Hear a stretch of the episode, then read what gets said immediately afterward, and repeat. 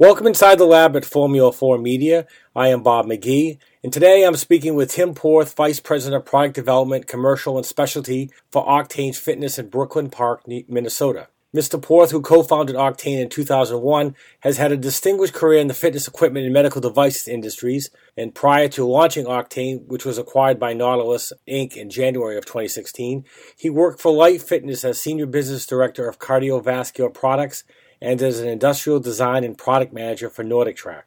Octane, under Porth's leadership, has been recognized regularly for its innovation and breakthroughs, including the creation of three unique fitness product categories recumbent elliptical, lateral elliptical, and zero runner. Good afternoon, Mr. Porth. Well, first, let's address the last part of your introduction. Can you tell our listeners about the differences among the recumbent elliptical, lateral elliptical, and zero runner? And what is the target audience for each of these products? And which one has had the strongest reaction among consumers and why? Yeah, sure. I guess part one would be what are the differences between the product and kind of who that target audience is. Our recumbent elliptical, which we call the X Ride, is really a product that we designed for the audience that wants to sit down when they work out. So there are a lot of people that want to sit down, um, whether it's back issues, uh, issues, there's a variety of reasons. And we wanted to take that category and really put some innovation behind it and, and really give somebody better results, burn more calories in less time. So we created the, uh, the X Ride, which has the seated position, plus it gives you a an elliptical motion, so you really get a longer power stroke, so you burn more calories in the same time. Second one you asked about was a lateral elliptical. That was a concept we introduced in 2012. It's been a great product for us. It really takes an elliptical trainer into kind of a skating motion. Um, we think about we think about it as a 3D product where it takes you into an additional plane where if you think about bikes, elliptical steppers, treadmills, everything on the cardio floor would take everybody forwards and backwards, kind of in one plane. But in real life, you move in 3D. So this has an adjustable motion, so it's an elliptical motion that you can adjust wider or narrower. So you can go from really kind of an elliptical stepping motion out to a nice wide skating motion that's been really popular for uh, males and females, whether it's sport or somebody's trying to target some different body parts. It's been a great product for that.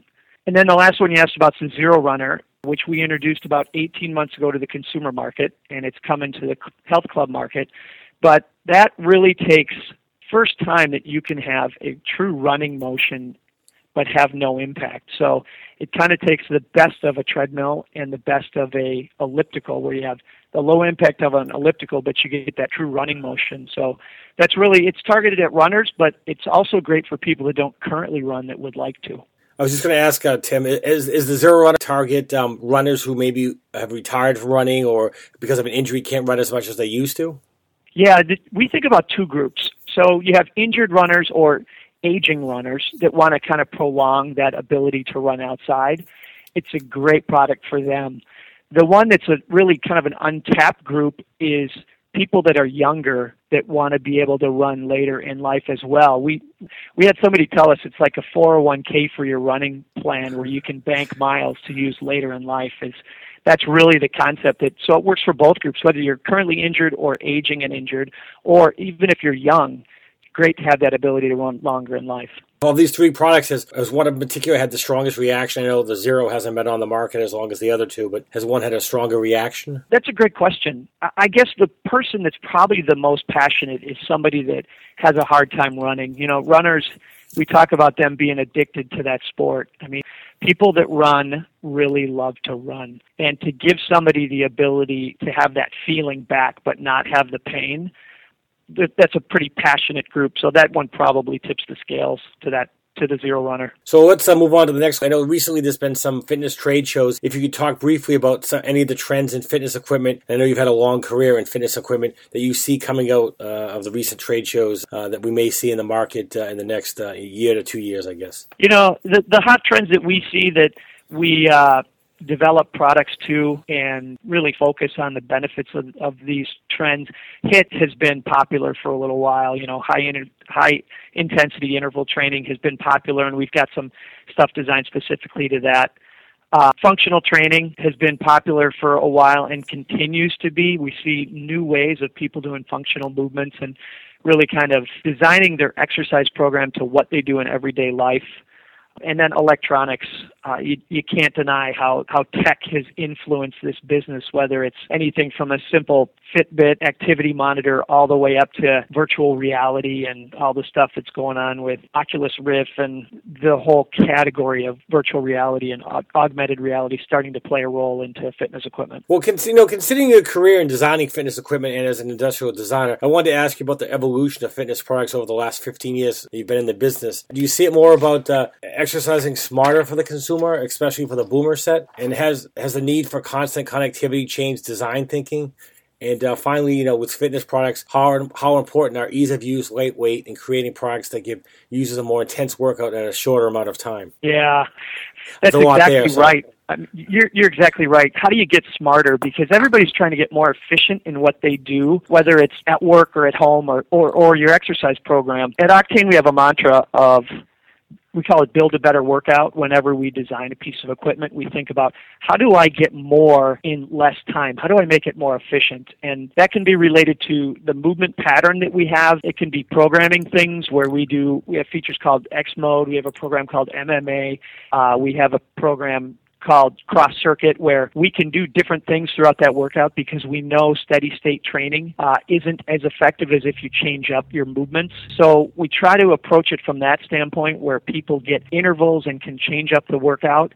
So that's one thing. And then electronics have come in and influenced the workouts. And I think initially as people started making higher tech electronics, what it did was it complicated the workout and we see a lot of this going back towards how can I make it as simple as possible and how can I take out, it might only be two minutes, 90 seconds of programming, but how do I get somebody started right away and how do I get them into the most effective program? So we look at things like we have a 30, 60, 90 day plan that you can integrate. We have an app called SmartLink now I can get somebody into their workout, a custom designed workout for them with the press of two buttons. So we try to drive how do I make it intelligent but not complicate somebody's life? Because the last thing you want to do is have to study a manual on how to get your workout program going. Let's go back to the Zero Runner for a minute as well. And I understand that it's going to be hitting the commercial market in June, and uh, a little bit more about it. You know what makes the product so unique, and also one other product I know you recently introduced was the Schwinn Airdyne Pro Bike. I guess that's an update. Could you talk about those two products a little bit more at, at length? Yeah, absolutely.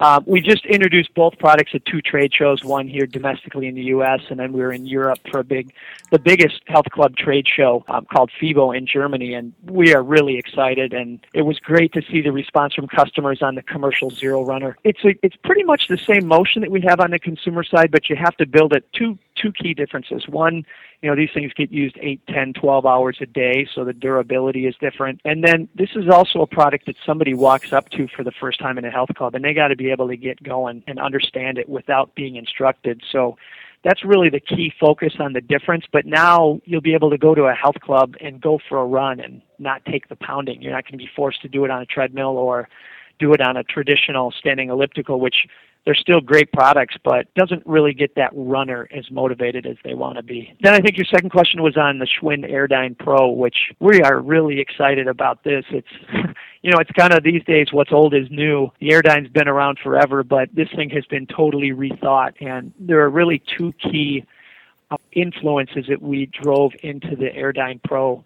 And that number one, there's a new fan design that uh, allows us to burn more calories. It, it's a custom designed fan that allows higher workload at a lower speed so people can really crank out some great intervals.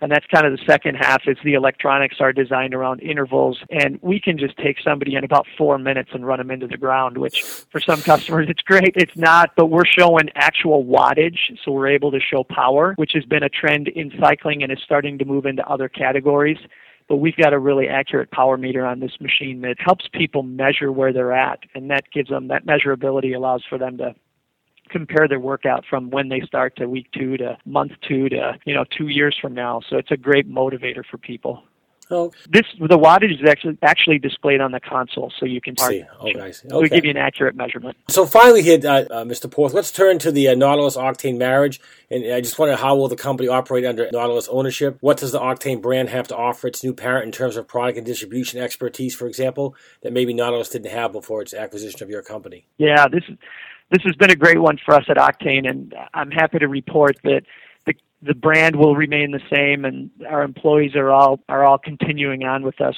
So it really turned out to be a an ideal partnership. There's really a very limited overlap as far as our channels go. So Nautilus is traditionally sold to the consumer market, a lot of direct and then kind of a sporting goods mass retail, where Octane has been dedicated to specialty fitness, kind of higher price points in the fitness game, and then also the commercial market. So it's really been great because the companies are very like minded. The way we approach product development, we're both into innovation, we're both thinking about the customer a lot and how do we make that experience better for the customer. So while we're doing the same thing, we're going after different groups. So that's what makes it a really nice marriage to keep both companies going. But now we have two mindsets that we can compare notes.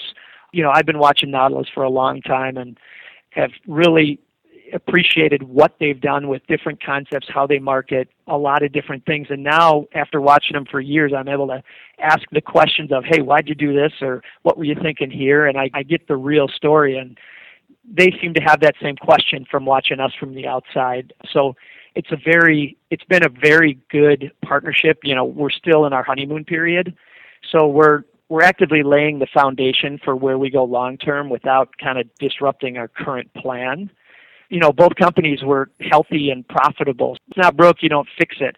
But we're getting to know each other, talking about, hey, what are the steps we take going forward and how do we take advantage of this partnership because both groups have a lot of great ideas, and I know there's some efficiencies that will come out of this. You've been listening to Inside the Lab at Formula 4 Media. This is Bob McGee.